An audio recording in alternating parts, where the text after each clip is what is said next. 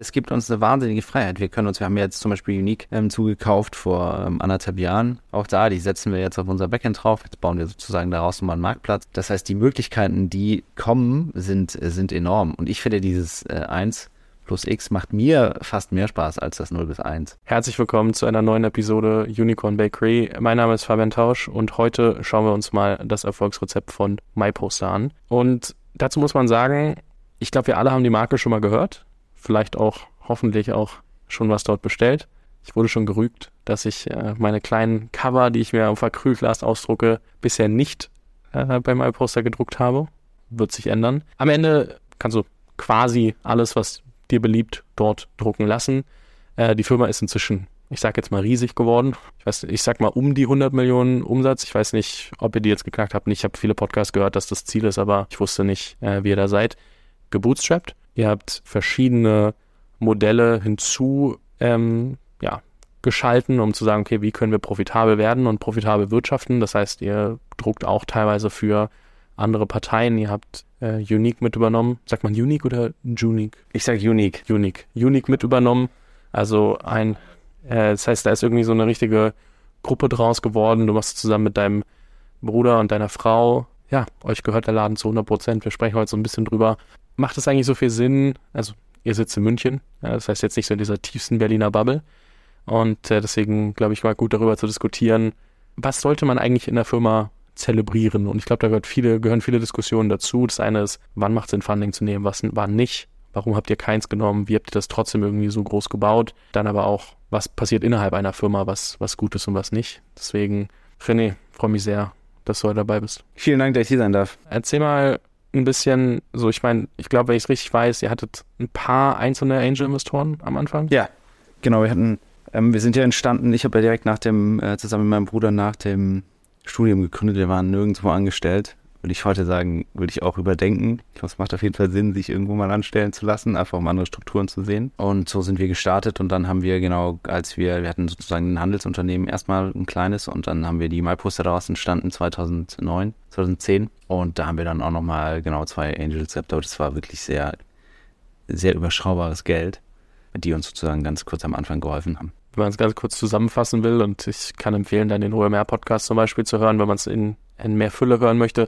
Du hast Ölgemälde, äh, nachgemalte Ölgemälde aus China importiert, hier weiterverkauft, teilweise Direct-to-Consumer versucht ähm, und dann irgendwie doch über die, über die Baumärkte auch viel gegangen und dann überall Klinken geputzt, gesagt, hey, möchtest du nicht die Gemälde bei euch ausstellen, verkaufen und darüber dann trotzdem auch schon eine signifikante Größe erreicht und dich irgendwann gefragt, wieso bringen wir das nicht online? Genau so war das. Wir haben erst angefangen, ähm, also wir haben die importiert, deswegen, weil das echt super billig war damals. Also das war Wahnsinn. Da hast du für so ein Ölbild 80 Dollar Cent damals bezahlt, dass das dann importiert, dann war nochmal ein Euro drauf Versand oder äh, Logistik eher. Und dann hat es zwei Euro gekostet, als es bei dir war und dann konntest du es gut verkaufen für 30 Euro, 25 Euro. Das heißt, die Marge war auf den ersten Blick eigentlich ganz gut. Dadurch, dass wir aber wirklich schlechte Cashflows hatten damals, obwohl wir gut gewachsen sind, also wir haben damals auch immer das war jetzt nicht riesig, aber wir hatten am Ende schon äh, über eine Million Umsatz mit diesem im Handel, das war eigentlich ganz gut. Und dann haben wir schon gemerkt, dass es sinnvoll ist, das Geschäftsmodell umzustellen, einfach auf den digitalen Weg.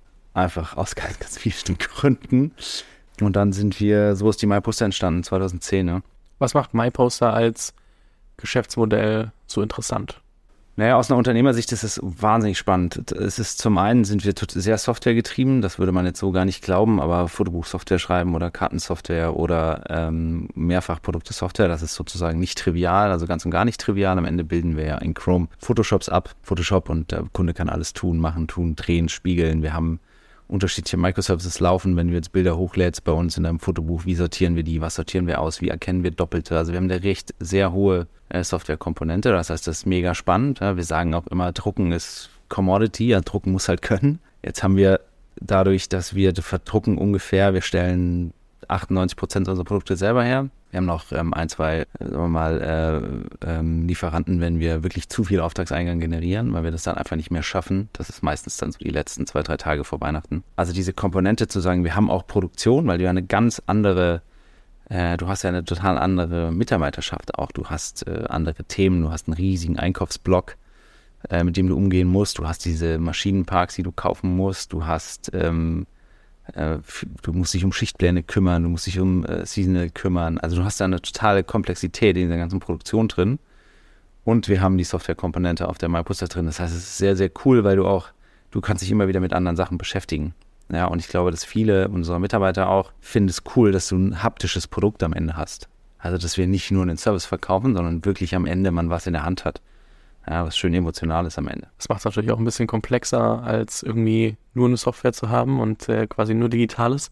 Was würdest du sagen, ist die Komplexität an dem Modell und auch gerade wenn du auf die letzten, ich sag jetzt mal, 10, 12 Jahre zurückguckst, dann in der, in der ganzen Skalierung auch? Also. also es war immer wirklich sehr, man muss sagen, die Anfangsjahre waren extrem schwierig. Gar keine Frage, muss man auch gar nicht drum herum reden. Die, wir hatten ja eigentlich zwei Probleme zu lösen. Wir hatten zum einen, mussten, mussten wir ein anständiges Frontend bauen, ähm, rund um die Konfiguratoren was nicht trivial war. Und dann mussten wir die ähm, Produktion skalieren, weil wir haben natürlich auch wirklich äh, in, in, in, in einer Wohnung angefangen, mein Bruder und ich, äh, mit einem ganz kleinen Drucker damals für, ähm, war irgendwie einen Meter breit, also ist eigentlich ein ganz normaler Tintenstrahldrucker, so haben wir angefangen. Und dann, als die Auftragseingänge größer wurden auf der Online-Seite, mussten wir die Produktion mitziehen. Das heißt, wir hatten auch damals schon natürlich das Problem, dass wir ähm, diese ganzen Maschinen, als wir dann größer wurden, das musste alles finanzieren oder leasen, ähm, je nachdem. Und das da war uns relativ schnell klar, dass wir das nur hinkriegen, wenn wir eine gewisse Profitabilität zeigen, weil wir natürlich mit den Banken arbeiten mussten oder mit Leasing, mit Leasingbanken, die uns die ganzen Maschinen, die uns mit unser,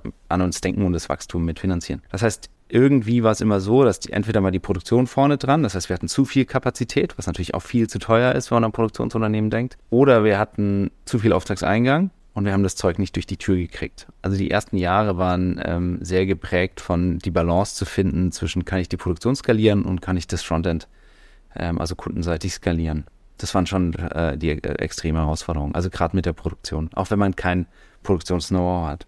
Ich stelle mir das auch so komplex vor. Ich habe also ich habe offensichtlich noch 0,0 mich mit Produktion auseinandergesetzt und ich habe das Gefühl, auch wenn heute jemand über so ein Modell nachdenken würde, wären auch viele nicht mal bereit, sich mit dieser Komplexität auseinanderzusetzen und würden entweder nur ein digitales Business bauen oder gucken, wo kann ich denn einfach alles quasi so auslagern, dass ich mich nur noch um einen inkremental, inkrementellen Teil der Wertschöpfungskette kümmern würde. Absolut und, und wir machen eigentlich genau das Gegenteil. Also im, im Gegensatz in der Produktion ist es sogar so, dass wir nochmal vertikal höher integrieren. Also wir sind sozusagen sehr, wir, sind, wir mögen Produktion, das ist auch wichtig bei uns, weil wenn du auf die, man muss sagen, am Ende desto höher der Personalisierungsgrad, in den Konfiguratoren, gerade wenn du jetzt an Karten denkst oder auch an Fotobücher denkst, dann sind das alles Conversion-Treiber. Jetzt musst du aber das natürlich in der Produktion abbilden. Du musst jetzt, wenn du eine Hochzeitskarte hast und der Kunde will, dass das überall veredelt wird und da soll noch ein Bändchen drumherum und noch eine Stanzung und schlag mich tot, dann musst du ja, das ist ja alles Losgröße 1 bei uns. Und diese Komplexität musst du in der Produktion abbilden. Das heißt, für uns, wir haben, natürlich gucken wir uns jedes Jahr an oder jedes zweite Jahr, was können wir eigentlich outsourcen oder könnten wir ein Produkt nach außen geben, schaffen wir aber nicht. Ja, das ist sozusagen, weil, weil, die, weil, die, weil die Wertschöpfung, die wir im Haus haben, die brauchen wir auch, damit wir ähm, dem Kunden das bieten kann, was er will. Also das, was wir vorne in den Konfiguratoren anzeigen, muss ja durch die Produktion durch. Und es ist ja immer Losgröße 1 bei uns, das darf man nicht vergessen. Wir sind ja kein Hersteller von einem Massenprodukt. Ja, wir stellen natürlich tausende Poster am Tag her oder tausende Wandbilder pro Tag, aber die sind ja alle unterschiedlich. Die sind in der Größe unterschiedlich, im Material unterschiedlich, ist ja alles immer unterschiedlich. Mindestabnahmemenge 5 und du schenkst der ganzen Familie dasselbe Fotobuch. Ja, das wäre gut. Das würde auch viele Probleme lösen. Ja, die, die Kunden würden nur nicht nochmal bestellen, weil ich glaube, die würden von der Familie so gerügt werden, dass sie kein weiteres äh, Weihnachten zum Beispiel äh, dann irgendwie sinnvoll äh, sich Gedanken machen, was könnte ich schenken. Nee, aber ich finde das spannend, weil gerade in der Berliner Welt sehe ich das oft, dass halt Gründer zurückschrecken vor komplexen Modellen und versuchen die Komplexität so drastisch zu reduzieren, dass die Frage ist, okay, habe ich überhaupt noch ein Modell, was nicht jeder andere einfach direkt kopieren könnte, anstatt sich selbst wirklich so richtig, richtig tief damit auseinanderzusetzen. Ist natürlich die Frage, mag ich das Modell so sehr, dass ich auch die ganze Komplexität tragen möchte? Oder suche ich nur irgendein Modell, mit dem ich halt sagen kann, ach, guck mal, ich habe einen tollen Business Case gefunden? Bei uns ist es so, dass wenn wir uns nicht mit der Komplexität beschäftigen würden, würde es uns, glaube ich, nicht mehr am Markt geben. Ähm, das muss man ganz klar sagen. Die, die, ähm, wir sind, man kann, man kann uns als erfolgreich äh, bezeichnen, whatever, aber das ist nur, weil wir wirklich in beiden Disziplinen, sowohl im Frontend als auch in der Produktion, extrem Gas geben. Wir haben das auch getrennt. Das ist sozusagen eine eigene GmbH bei uns, auch die Produktions GmbH, einen ganz tollen Geschäftsführer. Ähm, und die beschäftigen sich den ganzen Tag nur mit Produktionsprozessen. Wir schreiben auch in, in der Produktion eigene Produktionssteuerungssoftware. Das ist sozusagen auch als von uns geschrieben. Wir haben Entwickler in der Produktion, die nur das machen.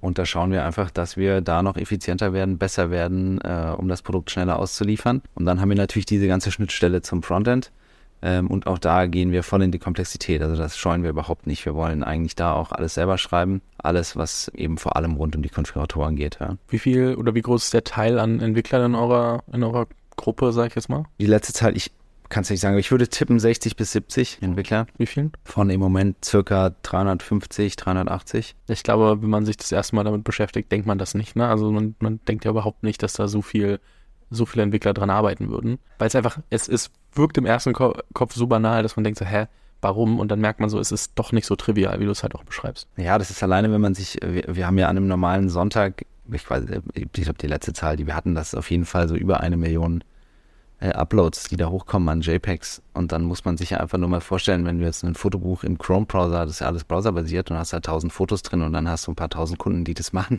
dann kannst du dir, dann geht's los. Ja? Die fangen ja wirklich an, äh, mit den Dingern zu spielen, dann fangen Automatismen an, Bildsortierungssysteme, also es sind, sind einfach komplexe Prozesse, die da ablaufen. Das ist aber auch genau das, wo sich viele Gründer selbst mal fragen müssen, welches Business habe ich eigentlich? Und ihr habt ja jetzt kein, ach, ich drucke irgendwie eine Sache von A nach B, man lädt ein Bild bei mir hoch Business, sondern ich habe ein Business, wo sehr viele Sachen hochgeladen werden. Das heißt, ich muss unendlich viele Daten verarbeiten können. Ich brauche die Kapazität dafür. Und ich muss dann aber auch die Möglichkeit haben, so individualisierbar oder individuell gestaltbar zu sein, dass ich dann in höchster Qualität liefern kann. Das heißt, dieses ganze Produktionsbusiness, das ganze technische vorab. Und ich glaube, das ist bei vielen Businesses so, dass man sich einfach dann oft zu spät Gedanken, also dass viele sich zu spät Gedanken machen, was für ein Business bin ich wirklich? Bin ich Infrastruktur? Bin ich äh, muss ich viel Daten verarbeiten? Muss ich, was ist eigentlich der Kern, den ich liefern muss? Und was ist die Bürde, die ich dafür tragen muss, um es auch überhaupt erreichen zu können, zu einem Maß, dass ich nicht eine Seed-Finanzierung bekomme, sondern dass ich halt auch in zehn Jahren noch existiere. Also wir sind auf jeden Fall, haben das für uns entschieden. Ne? Wir sind in der, in der MyPoster, jetzt ist Schontat auf jeden Fall eine Softwarefirma.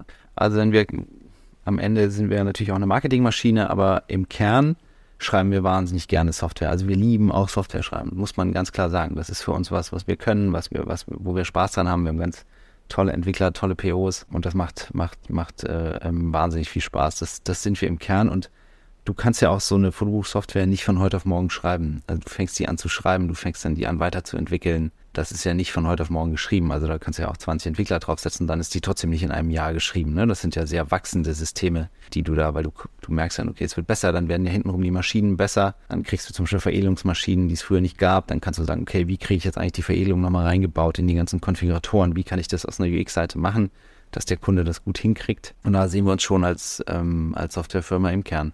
Für alle, die sich fragen, POs sind Product Owner. Ich glaube, es ist einmal ganz gut dazu zu sagen, falls jemand sich damit noch nicht so intensiv beschäftigt hat. Gleichzeitig die Frage, ich meine, viele fangen an, für sich selbst Software zu entwickeln, gerade wenn sie Softwarefirmen sind, dann zu sagen, okay, können wir das nicht irgendwann auch an andere lizenzieren, also dann vielleicht sogar nochmal irgendwie Neustandbein ausgründen und äh, macht das Sinn? Habt ihr darüber auch nachgedacht? Ja, wir haben sogar ein SaaS-Modell laufen. Haben wir. Wir haben tatsächlich viele Anfragen, ähm, ob wir unser, unsere Software außer Haus geben. Wie gesagt, wir haben ein, ein Modell haben wir laufen. Wir haben ehrlich gesagt gestern auch mit jemandem gesprochen. Ziemlich spannend. Und wir gucken uns das an. Das ist natürlich schon so, dass du sagst, okay, willst du dein Herzstück eigentlich, was dein sozusagen dein USP ist, außer Haus geben? Das muss sich dann schon lohnen. Brauchst schon richtig relevanten Auftragseingang oder Umsatz, damit du es tust. Aber ja, das sind natürlich gute Modelle, weil über Software zu skalieren, die du eh schreibst, ist natürlich äh, erstmal äh, hochattraktiv. Das sind auch immer die Fragen. Ich habe anfangs überlegt, so ja, wahrscheinlich würde ich die Websoftware gar nicht so gerne hergeben wie die Produktionssoftware, so wenn ich so überlegt habe. Ne, sowas. Aber da ist natürlich die Anfrage wahrscheinlich bei dem, bei dem Web äh, deutlich höher als Beim bei der Produktion. Viel höher, ja, ja. Bei der Produktion ist sie gar nicht so hoch. Bei der Produktion ist eher hoch, ob wir für die ganzen, ob wir produzieren können. Das tun wir dann auch. Wir haben verschiedenste B2B-Modelle. Du kannst dich entweder über eine REST-API bei uns anbinden. Wir haben aber auch so für einzelne, für Etsy-Kunden oder Etsy-Seller oder Shopify-Seller haben wir auch so White-Label-Imports, die dann einfach ähm, automatisiert ähm, Bestellungen generieren, weil du natürlich über die, gerade über die Covid-Zeit, muss man sagen, sind wahnsinnig viele Shopify-Shops entstanden, die sich rund um, weiß ich nicht, Bilder, Fotobücher, Kinderbücher, ich weiß es nicht, kümmern und die lassen einfach bei uns dann auch drucken. Ja, macht ja auch Sinn. Hast du, glaube ich, bei OMR auch ausführlich erklärt, dass das irgendwie einfach ein Riesenproblem war, sowohl bei Etsy als auch bei Shopify, was kommt danach. Und ich glaube, äh, du hast, glaube ich, erzählt, dass viele dann irgendwie das woanders bestellt haben, zu sich nach Hause, dann neu verpackt und dann irgendwie rauskam,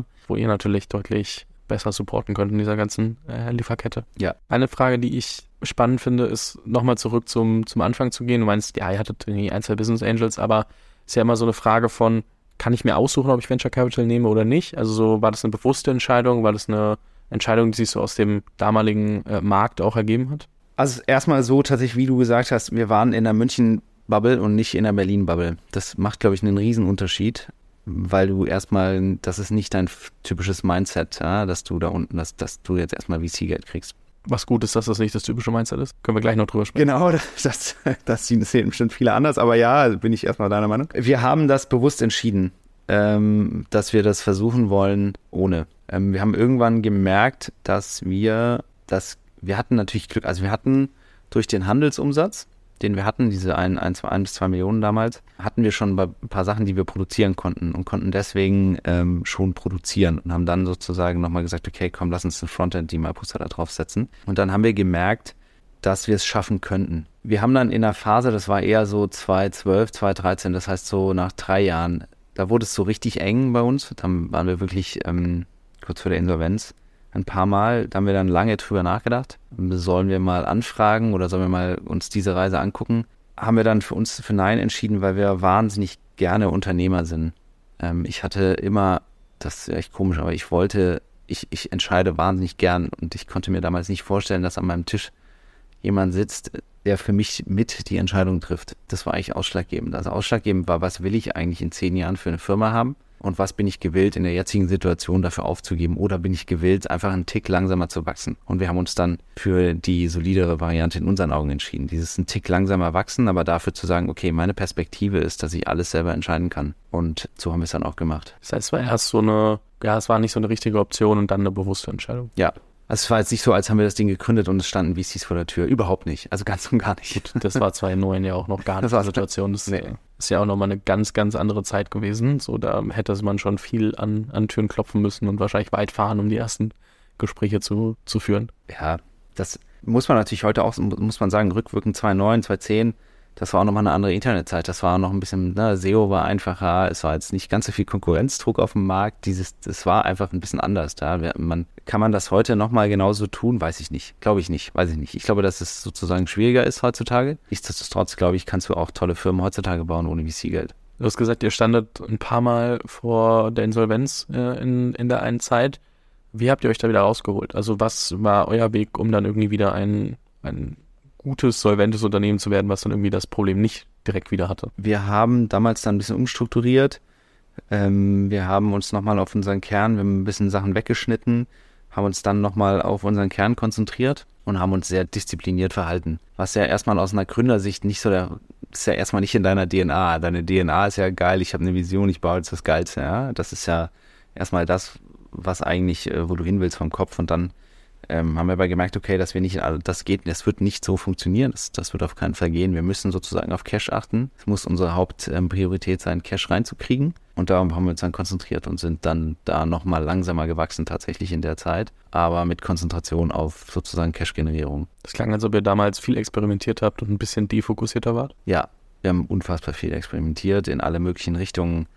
Ähm, damals bei der MyPoster auch, ob wir viel stärker in B2B-Bereiche gehen, ähm, und solche Themen. Und wir haben uns dann ganz klar fokussiert. Wir werden sozusagen eine B2C-Company. Wir haben uns nochmal in der Produktion geschaut, was können wir verbessern, wo können wir da nochmal Kosteneinsparungen haben, wie kriegen wir eine höhere Cost-Margin rein und uns dann wirklich, glaube ich, über ein halbes bis dreiviertel Jahr, Jahr äh, sehr diszipliniert verhalten und dann ähm, hat sich langsam gedreht. Das war jetzt aber auch nicht von heute auf morgen. Habt ihr das immer noch so ein bisschen in eurer DNA, dass ihr seitdem ein bisschen rücksichtsvoller seid, weil ihr wisst, wo es hinführen kann, oder seid ihr wieder experimentierfreudiger geworden? Nee, wir sind immer noch äh, Vollgas naiv, zum Glück. Ich glaube, das brauchst du auch, damit es weitergeht nach vorne. Nichtsdestotrotz sind wir sehr, wir gucken sehr auf unsere Cash-Bestände. Wir haben gute Cashflow-Analysen äh, und das, das monitoren wir ganz stark und gucken, dass wir da sehr äh, langfristig unterwegs sind das ist aus der Zeit auf jeden Fall geblieben. Aber ich glaube, dass viele halt irgendwie schon sich so schnell auch mal äh, brandmarken lassen und dann irgendwie so ein bisschen äh, abstumpfen, auch so sagen, okay, ich äh,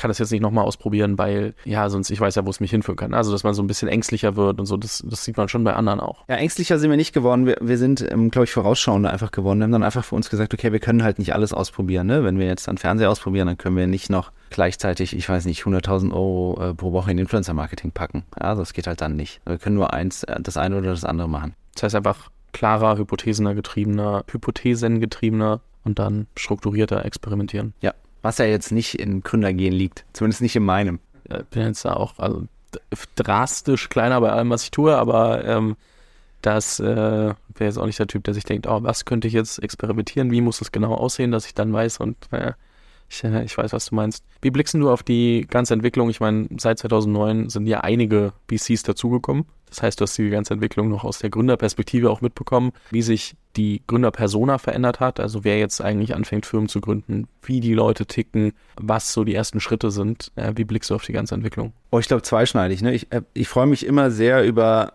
Unternehmen, die schon länger existieren und die nicht verkauft werden. Das finde ich schon, muss man sagen, ganz cool.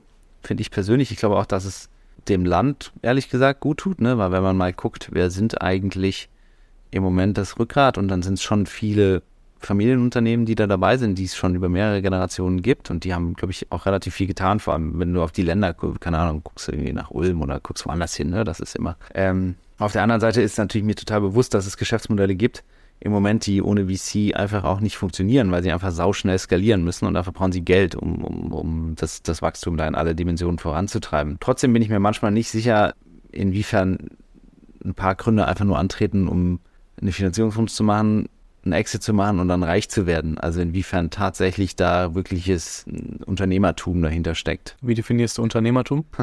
das war jetzt klar. Dass du langfristig eine Vision hast für dein Unternehmen, was sehr langfristig am Markt bestehen kann, wachsen kann und auch für eine gewisse Anzahl an Mitarbeitern ein wahnsinnig tolles Umfeld bieten kann. Und was dann auch in einem internationalen oder globalen Bereich äh, sehr gut performen kann. Und nicht eben nur kurzfristig äh, monetär orientiert. Kann ich nicht. Also ich, ich, äh, ich teile viel deiner Meinung, aber ich äh, werde jetzt trotzdem so ein bisschen äh, da, da reinpieksen. Aber ich kann ja auch eine Firma bauen, die für mich persönlich Cash getrieben ist, wo ich aber dann vielleicht weiß, okay, wenn äh, gegebenenfalls findet sie ein anderes Zuhause und wird dort dann weiter überführt in die Kultur, die dann irgendwie weiter bestehen bleibt. Ich meine, grundsätzlich kann der Exit ja trotzdem genau das bieten, was du gerade beschreibst, weil es dann Teil einer größeren Vision wird und trotzdem äh, ein gutes Zuhause für Mitarbeitende sein kann. Kann absolut. Ich glaube, dass es nicht so viele Beispiele davon allerdings gibt. Ich hoffe, dass euer, euer MA-Geschäft da, äh, was ihr gekauft habt, dann ein gutes Beispiel dafür ist, aber 100 Prozent. Ähm, kann, kann so sein, ist aber nicht, ähm, auch das weiß ich eben nicht, ob sozusagen da der Gründer dann oder viele von denen da dann nochmal drüber nachdenken oder ob sie da auch nochmal sozusagen Cash First haben. Ja, die meisten haben schon, man spricht ja mit vielen, die meisten haben schon Cash First, dann auch die Deals sind ja, kommt auf den Deal an, aber oft wenig Share Deal, viel Cash, wenn möglich. So, und wenn nicht möglich, dann weißt du, es war keine ganz so optimal, also dann war es eine Firma, die jetzt zu der hohen Bewertung verkauft wurde, obwohl allen klar war, dass es vielleicht nicht äh, die Bewertung erzielen sollte. Und deswegen hast du es in Shares bekommen, um dann zu gucken, okay, wo führt die Reise eigentlich hin? Und dann siehst du ja auch, wer geht nach dem, also schon teilweise während oder nach dem Earnout raus. Also wenn du eine Firma verkaufst, hast du zwei bis vier Jahre Earnout, das kommt tatsächlich sehr, oder ein bis vier Jahre, kann auch ganz anders strukturiert sein, aber ähm, und es gibt dann verschiedene Gründe, warum Gründer da rausgehen. Ich sage nicht, dass per se schlecht ist, auch während eines Earnouts die Firma zu verlassen. Nee, sage ich auch nicht. Ich sage auch nicht, dass es schlecht ist, die Firma, also eine Firma zu gründen und zu verkaufen. Also ich, es hat auch, ich glaube, es ist auch total cool. Also ich glaube, es würde auch Spaß machen, das zu tun. Ne? Das ist ja dann ein anderer Prozess, alleine den Prozess machen, das macht mit Sicherheit Spaß. Ähm, und das hat ja auch eine äh, totale Berechtigung. Absolut. Ich will überhaupt nicht sagen, dass das eine ist besser oder, oder schlechter. Es ist einfach anders. Ja, ich versuche gerade nur so beide Seiten, glaube ich, macht Sinn, einmal zu beleuchten. Ja, das nicht. Und ähm, dementsprechend finde ich das immer auch ein wichtiges Thema, dass man mal drüber spricht. Deswegen äh, anders zusammengefasst, all das, was wir gerade gesprochen haben.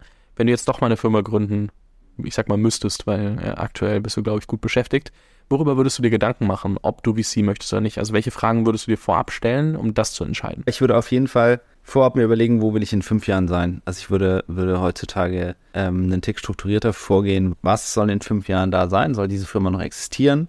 Soll sie Teil eines groß, großen Ganzen werden, so wie du es gesagt hast, ähm, dass sie sozusagen irgendwo reinverkauft wird oder ist es eine Standalone-Firma? Und kann ich das alleine leisten, brauche ich sozusagen von vornherein lieber ein Gründerteam, weil ich muss relativ schnell äh, in viele Richtungen loslaufen.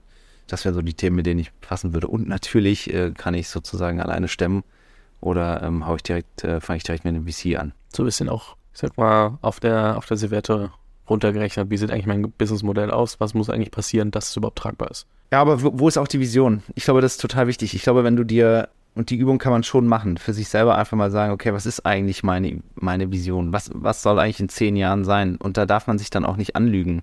Da muss man, glaube ich, sehr ehrlich mit sich sein. Da muss man, das, ich glaube, das ist auch vielleicht ein bisschen Scham dabei, wenn man es dann mal runterschreibt. Aber man denkt, das ist wirklich mein Gedanke.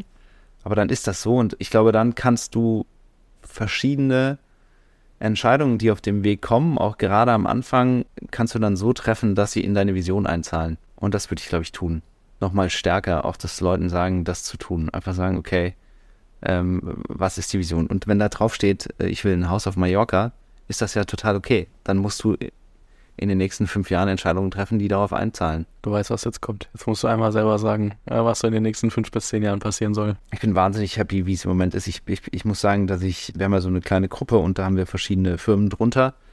Und dadurch, dass wir Plattformen gebaut haben, im, im Backend über Personalisierungsplattform, können wir unterschiedliche Firmen da nochmal andocken und können denen sozusagen Frontends geben und wir haben die Produktion im Griff. Wir haben dann auch nochmal in der Produktion dahinter haben wir nochmal so ein äh, Verteilhub. Das heißt, wir haben da nochmal ähm, andere Produzenten dran. Das heißt, wir können weit über unser Portfolio auch verkaufen nochmal, was wir selber herstellen. Und das macht mir Spaß.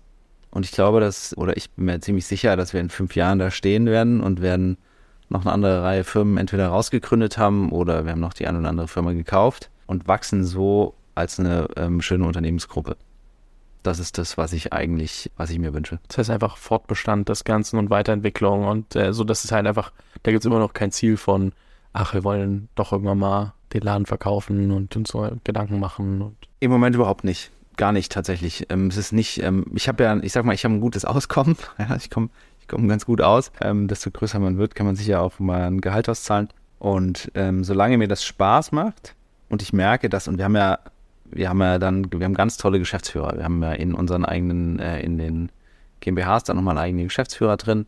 Und das macht halt super Bock, auch denen zuzuschauen, wie die die Läden führen und da Sparing-Partner zu sein und Ideen zu geben und sich einfach angucken, okay, wo, wo kann denn, wenn man es jetzt aus einer Software-Sicht sieht, wo kann denn die Reise hingehen? Und sich darüber Gedanken zu machen und dann auch den Freiraum zu haben als, als, ähm, als Unternehmen, ähm, das dann selber zu entscheiden, ist ähm, im Moment so, dass ich sage, okay, wenn ich jetzt alles verkaufen würde morgen, dann habe ich diesen riesen Punkt, dieses Unternehmertum, das, was mir Spaß macht, Firmen gründen, eine Firma zu kaufen, hätte ich ja dann nicht mehr. Ja, ich wäre ja dann wieder total allein. Dann hätte ich, keine Ahnung, hätte ich, eine, hätte ich ein kleines Family-Business und hätte vielleicht ein bisschen Geld. Aber wenn ich dann was machen will, habe ich ja keine Infrastruktur. Und im Moment habe ich natürlich eine wahnsinnig tolle Infrastruktur, auf die ich zurückgreifen kann äh, wenn man mal an einen MA-Prozess denkt oder man denkt mal eine neue Firma durch, ja, da hat man natürlich coole Typen, die wahnsinnig viel Erfahrung haben und mit denen kann man sparen und dann kann man auch hier ein Team rausziehen und was Neues bauen. Ja, ich glaube, das äh, verstehen auch viele nicht, ne, was da so eigentlich für eine Freiheit entsteht, wenn man nicht mehr 0 auf 1 denken muss und so dieses erste Mal irgendwas anschieben, sondern auch die Möglichkeit hat von 1 bis x, so, was möchte ich jetzt eigentlich daraus machen? Wie kann ich das nutzen, was ich hier gerade geschaffen habe?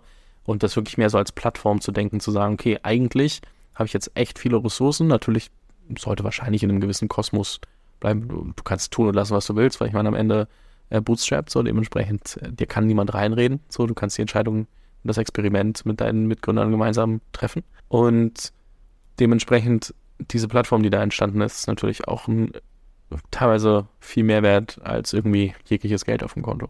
Absolut. Also für mich auf jeden Fall, weil es gibt uns eine wahnsinnige Freiheit. Wir können uns, wir haben jetzt zum Beispiel Unique ähm, zugekauft vor ähm, anderthalb Jahren. Auch da, die setzen wir jetzt auf unser Backend drauf. Jetzt bauen wir sozusagen daraus nochmal einen Marktplatz, aber wir haben natürlich in der Sekunde, wo sie auf unser Backend laufen, haben wir die ganzen APIs drin in der Produktion. Die können direkt ein anderes Produktportfolio ähm, verkaufen. Dadurch alleine da haben wir schon eine Skalierung drin. Wir haben durch die eigenen Produktionen haben wir natürlich, äh, sind wir in der Lage, andere Firmen, die rund um Drucke gehen, personalisierter Druck, was auch immer, Fotobücher, Kinderbücher. Wenn wir das selber herstellen, wir haben natürlich eine sehr hohe Marge auf einmal. Das heißt, wir gucken auf Firmen ja anders drauf. Wir gucken uns denen ihre G&Vs an oder Bilanzen an und sagen, okay, krass, da kann ich direkt mal 20 Prozent äh, an den Cox verbessern und damit habe ich schon mal in der Bottomline eine ganz andere äh, Firma auf einmal auf dem Papier, als die es jemals hinkriegen werden, ja. Das heißt, die Möglichkeiten, die kommen, sind, sind enorm. Und ich finde dieses äh, 1 plus X macht mir fast mehr Spaß als das 0 bis 1. Ich glaube, da können viele nochmal drüber nach, also für sich drüber nachdenken und überlegen, okay, wo muss ich hinkommen, dass ich überhaupt dieses 1 bis X machen kann. Aber wie könnte das aussehen? Also auch da mal die Fantasie irgendwie auch walten zu lassen, anstatt irgendwie nur zu denken, okay, wie komme ich zu dem Meilenstein X Millionen auf meinem Konto? Jetzt mal ja. Beispiel. Ähm, ich glaube, dass da schon und, und ich muss auch sagen, ich glaube, die Vorstellung von x Millionen auf dem Konto ist auch toller und schöner, als wenn man dann irgendwann mal das Geld auf dem Konto hat und einfach diesen Prozess gegangen ist und merkst, okay, das Geld ist nett so. Nicht, dass ich es hätte und jetzt sagen könnte, aber mehr so, ich merke ja jetzt schon, dass mich Geld deutlich weniger reizt als dieser ganze Prozess, so was jetzt so ansteht, was für Möglichkeiten entstehen während des Podcasts, anstatt irgendwie zu sagen, okay, ich optimiere jetzt auf Cash-out äh, und wie viel Geld kann ich da rausholen. Das ist das, was ich meine. Ne? Da kannst deswegen hilft, wenn du so eine Vision unterschreibst und wenn da irgendwas drinsteht von, ähm, du willst unternehmerisch tätig sein und du willst sozusagen nochmal in andere Bereiche gehen, dann hilft dir ja diese, du machst das jetzt seit sechseinhalb Jahren, das hilft ja total. Du, du merkst ja, dein Netzwerk wird größer, du hast täglich Opportunitäten, die reinkommen, du denkst ganz anders über das Konzept nach, du hast Historie, das ist ja was total Cooles. Also das ist, ist ja, man denkt ja, also ich hab, hätte das früher auch nicht so gedacht, aber eigentlich wird der Kosmos immer nur größer. Und du musst dich echt dann auch wieder konzentrieren, zu sagen, okay, ich springe jetzt nicht auf alles auf, sondern auch da wieder, okay, was passt eigentlich zu mir? Wo will ich hin? Aber wenn du dann eben in einer gewissen Profitabilität bist, dann kannst du das ja aus einer Stärke heraus entscheiden. Das darf man ja auch nicht vergessen. Ja, ich, ich denke mir immer, boah, es ist cool, dass wir machen uns über diese Themen Gedanken, aber wir können die aus einer Stärke machen. Wir, wir können das tun, müssen es aber nicht tun. Ja, weil wir haben dann, äh, wir sind äh, äh, ordentlichen Cashflow, sind profitabel und können das genauso tun in der Geschwindigkeit, wie wir das wollen. Und das unterschätzen auch viele, als wenn du jetzt gegebenenfalls einen, riesigen VC vielleicht drin hast, der dir sagt, okay, du behältst das Ding auf gar keinen Fall mehr, sondern wir machen jetzt hier Vollgas und gehen in den und den Markt und dann sind wir raus. Gab es Zeiten, in denen du dir den Markt angeguckt hast und gedacht hast, warum machen wir jetzt eigentlich das statt irgendwas anderes? Wir könnten doch. Immer, die ganze Zeit. Also ich glaube, da macht man sich ja immer Gedanken als Gründer. Wir hatten auch die Phasen 16, äh, 17, wurde der Markt extrem konsolidiert. Und da sind äh, viele Konkurrenten haben wurden von äh, PR Private Equity aufgekauft. Und auch da machst du dir schon Gedanken. Da sagst du, okay, kann ich das überhaupt alleine stemmen? Also bis mein Kern so gut, in dem Fall jetzt Skaleneffekte, sei es in der Software oder sei es auch in der Produktion, dass ich gegen Firmen, die wirklich hochfinanziert sind, äh, ankomme? Oder ist es so, dass ich sage, eigentlich ist jetzt der richtige Zeitpunkt zu verkaufen, weil meine Zukunftsaussicht ist eigentlich eher schwarz. Ja, und zum Glück haben wir dann für uns entschieden, okay, wir schaffen das, äh, weil wir da als Speedboot durchkommen und gegen den Tanker gewinnen werden. Aber immer wieder, ich, ich, ich glaube, man sollte sich so, also so reflektiert sollte man sein, dass man sich immer wieder hinterfragt und sagt, okay, ist das überhaupt hier das Richtige? Oder macht mir das auch noch Spaß? Habe ich da Lust dran? Ich, ich glaube, das, also ich tue das sehr oft. Ich finde auch in wir allgemein, ich weiß nicht, ob das nur in Deutschland so ist oder auch in anderen Kulturen, aber wir haben so ein krasses Verhältnis zu, ich habe was angefangen, ich muss es durchziehen, versus ich probiere was aus und gebe mir auch den Rahmen, Dinge vielleicht nicht mehr zu machen, egal was für eine Historie dahinter steckt. Und dann gibt es natürlich auch oftmals Momente, wo man zu früh aufhört. Und das ist immer so, eine, so ein äh, schmaler Grad. Aber ich finde es super wichtig, sich immer wieder die Frage zu stellen, macht es noch Sinn? Sollte ich das machen? Und dann den ersten Impuls, wenn man sagt, oh, vielleicht nicht, nicht direkt irgendwie zu, zu machen und zu sagen, okay, das sollte auf gar keinen Fall weitergehen, aber sich trotzdem den Raum zu geben, diese Möglichkeit einmal im Kopf durchzuspielen. Nur weil man es im Kopf durchspielt, heißt ja nicht, dass man es machen muss und sich dann zu fragen, ist das eigentlich richtig, ist es nicht richtig und über, auch mal zu beobachten, wenn man das Gefühl hat, vielleicht weiß ich in mir selbst, dass ich was anderes machen will, aber ich will es nicht zugeben, weil was würden andere da draußen denken? Absolut. Und ich habe ein gutes Beispiel, zum Beispiel mein Bruder, äh, mit dem ich das mache, der auch noch in der Firma ist. Der ist wahnsinnig gut da drin. Ich bin eher so, dass ich teilweise dann das nicht durchdenken mag. Warum auch immer. Vielleicht habe ich Angst, vielleicht auch nicht. Und mein Bruder zum Beispiel, der ist super stark. Wir sitzen dann in einem Meeting ähm, und dann sagt er, komm, wir durchdenken das einfach mal. Und das ist ja das, was ich meine. Das ist ähnlich wie wenn du deine Vision runterschreibst. Du kriegst ja dann teilweise Schamgefühle, was denken dann andere, wenn ich das jetzt tun würde. Aber du musst es durchdenken, du musst es durchdenken, du musst es runterschreiben und musst für dich dann am Ende entscheiden, ist das der richtige Weg oder ist es nicht der richtige Weg. Weil es bringt ja auch nichts, wenn du konstant unglücklich bist. Also wenn du immer gegen eigentlich das agierst oder Entscheidungen äh, gegen dich triffst, die sozusagen in deine Vision einzahlen, die dich am Ende glücklich machen. Ich glaube, wir haben da heutzutage auch in beide Richtungen. Das eine ist so, das, was du sagst, so ja, viele trauen sich nicht mehr auszusprechen, wofür sie wirklich antreten, weil es halt auch schnell mal irgendwie belächelt wird, wenn man irgendwie große Ziele hat und irgendwie sagt, da möchte ich hin und weil halt andere vielleicht äh, im Kern anders ticken, denkt man sich so, ja, okay, ich fühle mich jetzt schlecht, weil ich ein schönes Auto oder ein schönes Haus oder was auch immer haben möchte. So, das gibt's ja.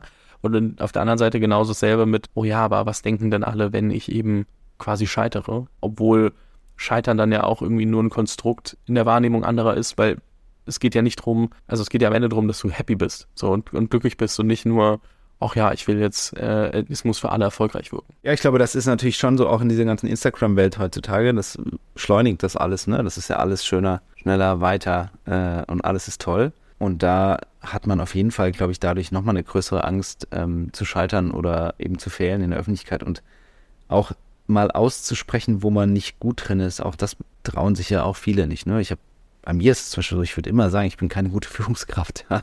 Es ist einfach so. Und das sage ich auch und, und das sage ich auch in der Firma so. Und ich, das ist für mich eine Schwachstelle und da arbeite ich total hart dran, aber ich werde nie die beste Führungskraft der Welt sein. Werde ich einfach nicht mehr. Weiß ich, weiß ich. Und dann schaue ich einfach, ähm, dass, ähm, dass ich das so kommuniziere und ähm, versuche das irgendwie zu kompensieren. Ich glaube auch, dass, dass leider von der, von der Scheiterkultur wir da in Deutschland noch nicht so weit sind, wie wir vielleicht sein sollten. Ja, und ich finde, wie gesagt, es ist nicht nur Scheiterkultur, es ist auch wirklich so, dass die Menschen nicht mehr sich trauen, sich, sich mit sich selbst auseinanderzusetzen, weil sie einfach nur noch ihr öffentliches Image irgendwie konstruiert haben und das Gefühl haben, das bricht alles zusammen, wenn ich persönlich jetzt was anders machen möchte, weil ich doch was über mich gelernt habe oder vielleicht sich einfach meine Interessen über die Zeit geändert haben und das, was mich motiviert. Ja, deswegen sage ich ja, also schreib, und das zahlt bei mir alles ein, schreib deine Vision runter und schreib das vielleicht in, schau dir dieses Jahr an und die verändert sich ja, die verändert sich mit Familie, die verändert sich mit Kindern, mit Freundeskreis, die verändert sich mit Unternehmensgröße von A bis Z. Und dann sei halt ehrlich.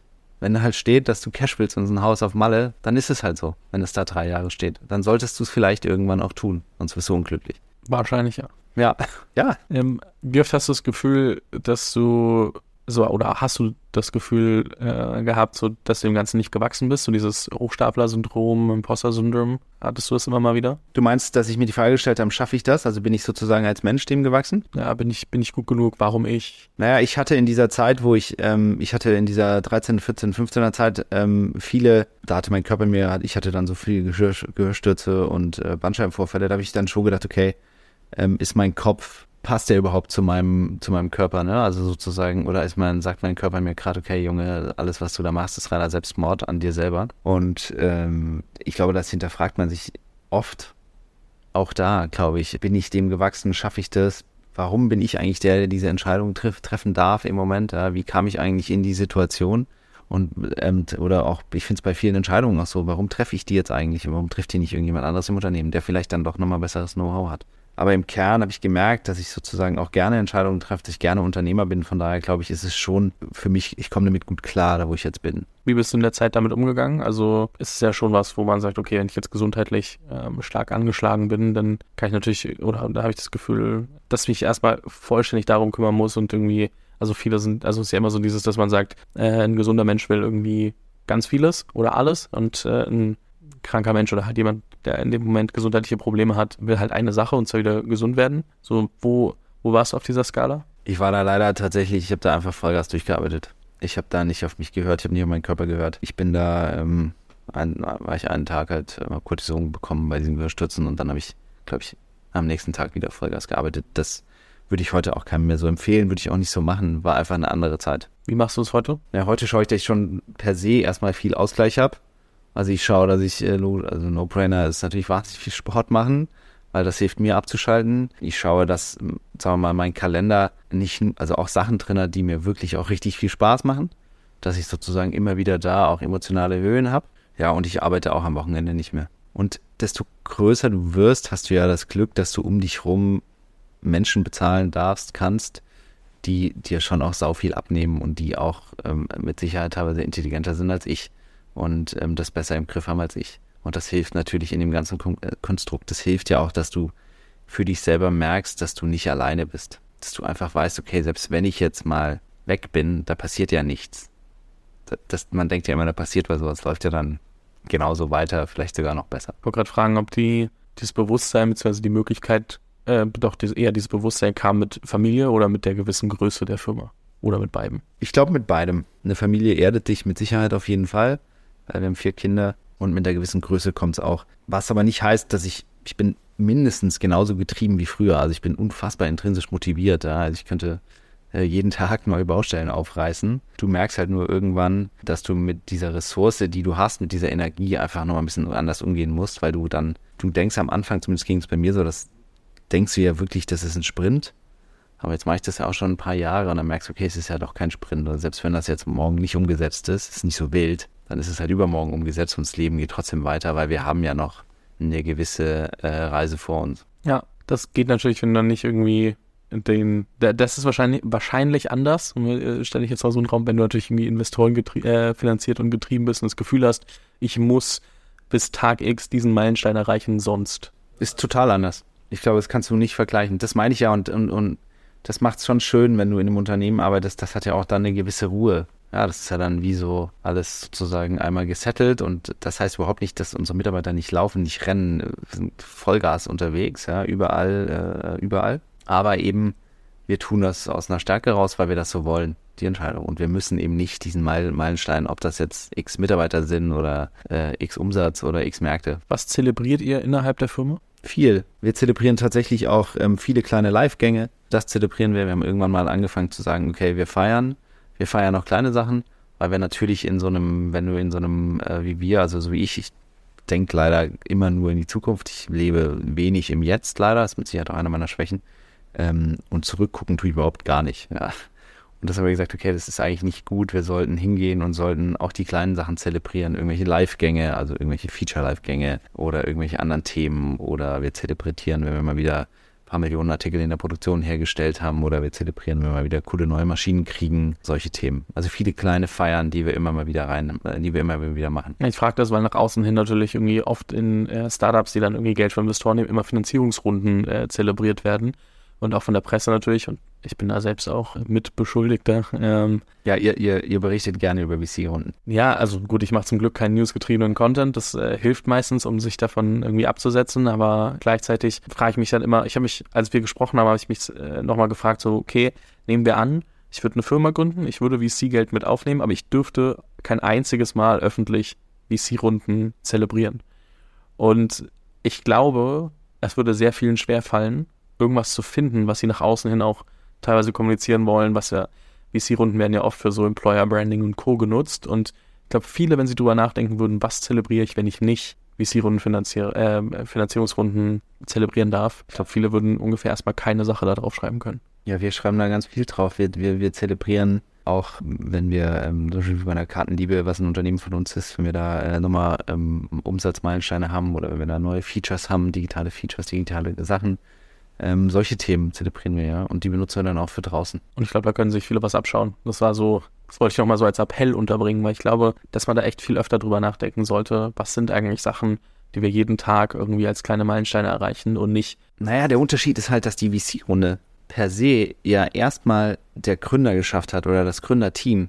Wenn du aber hingehst und du fängst an Sachen zu zelebrieren, die das Team gemacht hat, dann ist das ja ein total anderer Buy-in. Also du lässt ja dann, bei uns ist das so, jetzt sagen wir mal, der Product Owner macht irgendwie was Cooles, keine Ahnung, bei den Collagen, äh, ähm, also nicht ähm, krasse Farbstile mal installiert, ist ein super cooles Feature. Mit, ähm, und dann zelebrieren wir das, dieses Feature, ja, das, das feiern wir dann. Also wirklich, wir kommen dann zusammen, 17 Uhr und dann, wir haben dann so eine Dame, die dann immer alles organisiert und macht und tut. Und dann hast du ja auf einmal nicht mehr den Gründer im Vordergrund, sondern du hast ja den Product Owner im Vordergrund, du hast die Entwickler im Vordergrund, du hast die Marketingleute im Vordergrund. Das heißt, du gibst den Stolz ja dann in die Firma rein. Die VC-Runde ist ja, kann ja eigentlich nur der Typ selber stolz drauf sein oder das Gründerteam. Weil normalerweise hat das, äh, das, haben die Mitarbeiter ja relativ wenig zu tun, tippe ich jetzt mal mit, mit diesen VC-Runden. Also die schaffen die Ergebnisse, mit denen ich hoffentlich eine VC-Runde raisen kann, aber gleichzeitig muss man halt auch sagen, eine VC-Runde ist so ein Meilenstein, der aber eher verpflichtet, deutlich mehr zu machen und deutlich mehr zu schaffen äh, über die nächsten Jahre. Versus, wenn ich sage, okay, wir haben jetzt das äh, gelauncht oder wir haben den Meilenstein an Umsatz oder Kunden oder was auch immer erreicht, hast du natürlich eine ganz andere, das, das ist nicht per se verbunden mit, ich muss sofort mehr machen. Die VC-Runde ist ja eigentlich mehr Druck als, oh ja, also es gibt jemanden, der sagt, okay, ich glaube, deine Firma ist aktuell so viel wert, beziehungsweise kann da in den nächsten paar Monaten reinwachsen und das übertreffen, dass beim nächsten Mal jemand mehr Geld dafür ausgibt. Aber der Druck, der damit einhergeht, ich glaube, die Implikation vergisst man oft. Ich glaube, die vergessen ganz viele. Und ich meine, klar, desto mehr Geld da reingeht, desto höher die Bewertung, desto höher ist mit Sicherheit auch der Druck, der von den Investoren kommt. Zu Recht ja auch. Ich meine, es ist ja richtige Kohle. Es ist ja kein Spielgeld. Da geht ja richtig Kohle rein. Ich glaube, dass viele sich auch ganz am Anfang, äh, hatten wir auch schon, dass wir gesagt haben, okay, die, die machen sich erstmal keine Gedanken, dass mit dem Annehmen des Geldes auch wahnsinnige Verpflichtungen kommen. Ja, und äh, wenn ich dann mit jeder weiteren Runde, die ich aufnehme, desto deutlich höher muss dann auch mein, wenn ich dann doch mal verkaufen möchte, weil das ist, also, ob ich da an die Börse gehe oder ob ich das an äh, meine Investoren rauskaufe, etc. Du musst ja irgendwas machen, äh, um die Firma langfristig führen zu können oder sie verkaufen komplett. Und das Exit-Volumen oder die, die Bewertung, die du dann erreichen musst, wenn jemand wirklich mal Geld dafür auf den Tisch legt, wird halt einfach auch mit jeder Runde so viel höher, weil du halt einfach selber weniger Anteile hältst, dann ähm, gegebenenfalls Konditionen unterschreibst und äh, die dazu führen, dass andere zuerst bezahlt werden, bevor du Geld bekommst und andere vielleicht auch teilweise mehrfach, weil du irgendwelche ähm, Commitments gegeben hast und sagst, ja, ich brauche jetzt unbedingt Geld, ich muss das machen. Und da kann es manchmal auch attraktiver sein, relativ früh, wenn du jetzt mal rein aus der Cash-Perspektive denkst, irgendwie eine Firma für 50 Millionen zu verkaufen, anstatt zu sagen, ich nehme nochmal VC-Geld auf. Die Option musst du haben, das ist natürlich auch, eine, auch ein Ding. Und es soll auch gar kein Bashing gegen VC-Runden sein und, und Invest also Geld von Investoren zu bekommen, ist einfach nur super wichtig, sich da wirklich Gedanken ja. drüber zu machen. Nein, überhaupt nicht, gar kein Bashing, um Gottes Willen. Ich glaube, das hat eine totale Berechtigung, ist auch mega cool und es gibt so viele coole VCs da draußen, die auch ganz tolle Unternehmen geschaffen haben, äh, keine Frage. Aber ja, man sollte sich auf jeden Fall davor mal die Gedanken machen, will ich das und, und, und, und was sind eigentlich die ähm, Konsequenzen daraus? Ja, ich finde es nur spannend, mal mit jemandem wieder darüber zu sprechen, der selbst gebootstrapped hat, anstatt, das kann man nicht ganz so einfach diskutieren mit Leuten, die natürlich äh, Geld äh, aufgenommen haben. Was mich noch interessiert, so, und das wäre so meine abschließende Frage über die letzten vielen Jahre, wie hat sich deine Rolle, du hast vorhin immer mal wieder ein bisschen angesprochen, aber wie hat sich deine Rolle als Gründer und Geschäftsführer in der Firma verändert? Ja, radikal am Ende. Das, diese ersten Jahre sind natürlich eigentlich so, wie man sich das vorstellt, aus einer Gründersicht. Du installierst den ersten Drucker, du, keine Ahnung, machst dein eigenes Google-Account. Ähm, das heißt, du hast, bist ja so eine eierlegende Wollmilchsau oder du arbeitest ja überall, du verlegst ja auch LAN-Kabel, also zumindest habe ich die verlegt in der Produktion. Und dann kommt ja, merkst du irgendwann, das hat bei mir aber auch so ein bisschen gedauert, dass ähm, es so viele Leute gibt, die diese Jobs so viel besser machen als du. Und dann ist es, fand ich immer sehr schwierig, auch erstmal operativ rauszugehen, operativ loszulassen. Du merkst, ich, ich habe für mich dann gemerkt, dass das alles rund um digitales Produkt, das liebe ich einfach. Und dann habe ich für mich auch entschieden, okay, das will ich jetzt erstmal nicht direkt abgeben, weil ich äh, auch noch, ich, du willst ja nicht nur Geschäftsführertätigkeiten machen oder Leasingverträge unterschreiben oder ich weiß es nicht was. Das heißt, du gehst dann, bei mir war das so, dass ich dann in so eine Rolle gegangen bin, wo ich sagte, okay, operativ kümmere ich mich noch wahnsinnig gerne ums digitale Produkt und äh, Marketing bin ich dann relativ schnell zum Beispiel raus. Und heute ist es so, dann kam die nächste Evolutionsstufe, war dann, als wir gesagt haben, okay, wir, als wir dann Firmen zugekauft haben oder nochmal andere Firmen gegründet haben, haben wir gesagt, okay, das müssen wir auf jeden Fall nochmal mit externen Geschäftsführern machen. Also dann geht es irgendwann so weit, dass du, dass du dann, wenn dieser Step kommt, dass du externe Geschäftsführer hast oder Fremdgeschäftsführer, die nicht Zuland heißt, dass das ist nochmal eine total andere Evolutionsstufe und die macht natürlich wahnsinnig Spaß. Also das macht mir jetzt wahnsinnig Spaß. Und so geht es, glaube ich, weiter. Du kümmerst dich dann mehr um M&A-Sachen, guckst dir halt viel an und machst dir dann nochmal strategisch Gedanken, okay, wo, wo wollen wir eben in fünf Jahren stehen und was könnten wir noch zukaufen oder was sollten wir vielleicht lieber selber gründen und wo sind wir auch disruptbar? Da kannst du dir halt auch dann ganz viele Gedanken stellen, ne? weil wenn du sagst, du hältst es langfristig, musst du dir halt auch diese Gedanken stellen, ne? was macht so ein Mid-Journey jetzt mit dir, wenn du eine kreative Community bist, da kannst du irgendwo disrupted werden, ähm, gerade bei diesem Text zu Bild. Und wir haben ja natürlich haben ja ganz viele Bilder, wo sind da Anknüpfpunkte, die wir auch nutzen können? Und wo diese ganzen Sachen sind ja dann auch wiederum gefährlich, weil du ja auf einmal merkst, okay, krass, du könntest jetzt, könnte jemand auf die Idee kommen, eine, eine Firma zu bauen und ähm, die neuen AI-Sachen zu benutzen. Und wo, wo bin ich angreifbar? Und wo sollte ich eigentlich relativ schnell investieren? Oder wo sollte ich vielleicht mich auch beteiligen? Ich kann dich jetzt nicht gehen lassen, ohne zu fragen, wie deine Gedanken dann dazu sind, also so, wie du sowas wie mit Journey einordnest. Ah, es ist Wahnsinn, ne? Es ist unglaublich. Wir haben jetzt gerade die Muttertagskampagne, die jetzt auf der MyPoster läuft, die ist äh, 100% mit Midjourney gemacht. Wir haben, so wie jedes andere Unternehmen, was kampagnenbasiert arbeitet, haben wir immer Shootings gehabt, ne? Muttertagsshootings oder, oder, oder Weihnachtsshootings oder so, Weihnachtskampagnen-Shootings, die immer auch sehr aufwendig, sehr teuer waren. Und das brauchst du eigentlich nicht mehr. Du hast ja jetzt auf einmal, ich weiß nicht, ob du die neueste Version gesehen hast, V5 von Midjourney, was sie ausspuckt das ist schon der absolute Wahnsinn. Also das, das, das stimmt wirklich jede Hand, das stimmt jeder Finger. Und auf einmal, früher hattest du ja eine, hattest du eine Limitation an Budget und die hat eigentlich verhindert, dass du unfassbar geile Shootings machst. Jetzt hat sich das ja innerhalb von zwei Monaten total gedreht. Die einzig, das einzigste Limit ist deine Kreativität im Kopf. Das ist alles. Sozusagen. Das heißt, du kannst auf einmal total anders denken. Deine Kampagnen können total anders aussehen als sie vor einem Jahr ausgesehen haben, weil da hast du gesagt, okay, du gibst jetzt nur pro Tag, also nicht 10.000 Euro pro Shooting aus oder ein bisschen mehr oder weniger. Und heute, äh, weil du sagst, okay, du kannst jetzt nicht noch ein Flugzeug in den Hangar stellen, ja, weil es geht einfach nicht, es ist einfach zu teuer, es würde halt 30.000 Tacken kosten am Tag. Und jetzt ist das ja weg, diese Boundaries sind weg. Ja, das heißt, zum einen hast du auf den Kampagnen-Kreationssachen, hast du ganz neue Möglichkeiten, aber jetzt denkst du auch über so ein Unternehmen wie Unique nach, was wir haben, wo wir eine sehr hohe jetzt mal Kunst-Creator-Community haben, die uns die ganze Zeit ähm, wahnsinnig tollen Content gibt. Naja, wie gehst du damit um? Lässt du jetzt AI-Kunst zu? Lässt du es nicht zu? Ähm, wie stehst du dazu? Ähm, überschwemmst du jetzt sozusagen äh, so einen Marktplatz einfach nur voll mit AI-Kunst? Äh, bindest du direkte APIs an und sagst, okay, der Kunde und du spuckst sozusagen Ergebnisse raus und sagst, guck mal, das ist ähm, Content getrieben von einer echten Person und das ist sozusagen was Mitcher eine Idee gegeben hat auf den gleichen Suchbegriff. Ich glaube, das sind Themen, da muss man sich einfach jetzt relativ zügig mit befassen und dann für sich sagen, okay, embrace ich Technology oder nicht?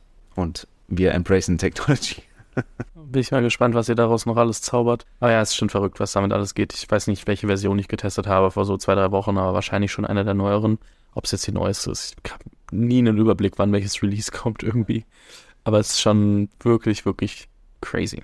René, es hat äh, sehr viel Spaß gemacht. Ich bin sehr gespannt, was ihr jetzt auch gerade mit dem, worüber wir gerade noch gesprochen haben, mit dem ganzen äh, AI-Thema noch so alles macht, was sich sonst aus dieser ganzen Gruppe heraus entwickelt. Werden ja bestimmt auch so ein paar Experimente schon im Kopf sein, wo du sagst, okay, ja. sprech noch nicht so drüber, aber da darf noch nicht. Könnt, ihr, könnt ihr mal gucken, was so kommt. An der Stelle würde ich dir gerne noch die letzten Worte in diesem Podcast überlassen und mich schon mal bei dir bedanken. Vielen Dank, Fabian. Mir hat es auch wahnsinnig viel Spaß gemacht. Ich glaube, dass dieses ganze Bootstrapping oder VC-getriebene Thema, da kann man ähm, da sollte man drüber nachdenken und ich bin auch froh, dass es jetzt einfach mal auch mal darüber gesprochen wird, weil ich glaube, da kann man relativ vielen Gründern oder auch helfen, da nochmal Denkanstöße zu geben, um wirklich dann eine, eine gute Entscheidung zu treffen. Falls ihr die Entscheidung schon getroffen habt, schreibt euch nochmal eure Vision auf für die nächsten fünf bis zehn Jahre und seid ehrlich zu euch selbst. Ja. Danke dir. Vielen Dank. Vielen Dank fürs Zuhören. Falls dir diese Folge gefallen hat, dann musst du auf jeden Fall mal den Unicorn Bakery WhatsApp Newsletter auschecken. Dort bekommst du ein bis zweimal die Woche von mir äh, entweder eine persönliche Sprachnotiz oder eine Content-Empfehlung, Blogpost, Video etc. für Dinge, die du als Gründer unbedingt wissen, lesen, hören musst. Am einfachsten ist es, du klickst auf den Link in der Beschreibung und meldest dich an. Ansonsten kannst du auch auf jungthemapodcast.com slash newsletter gehen.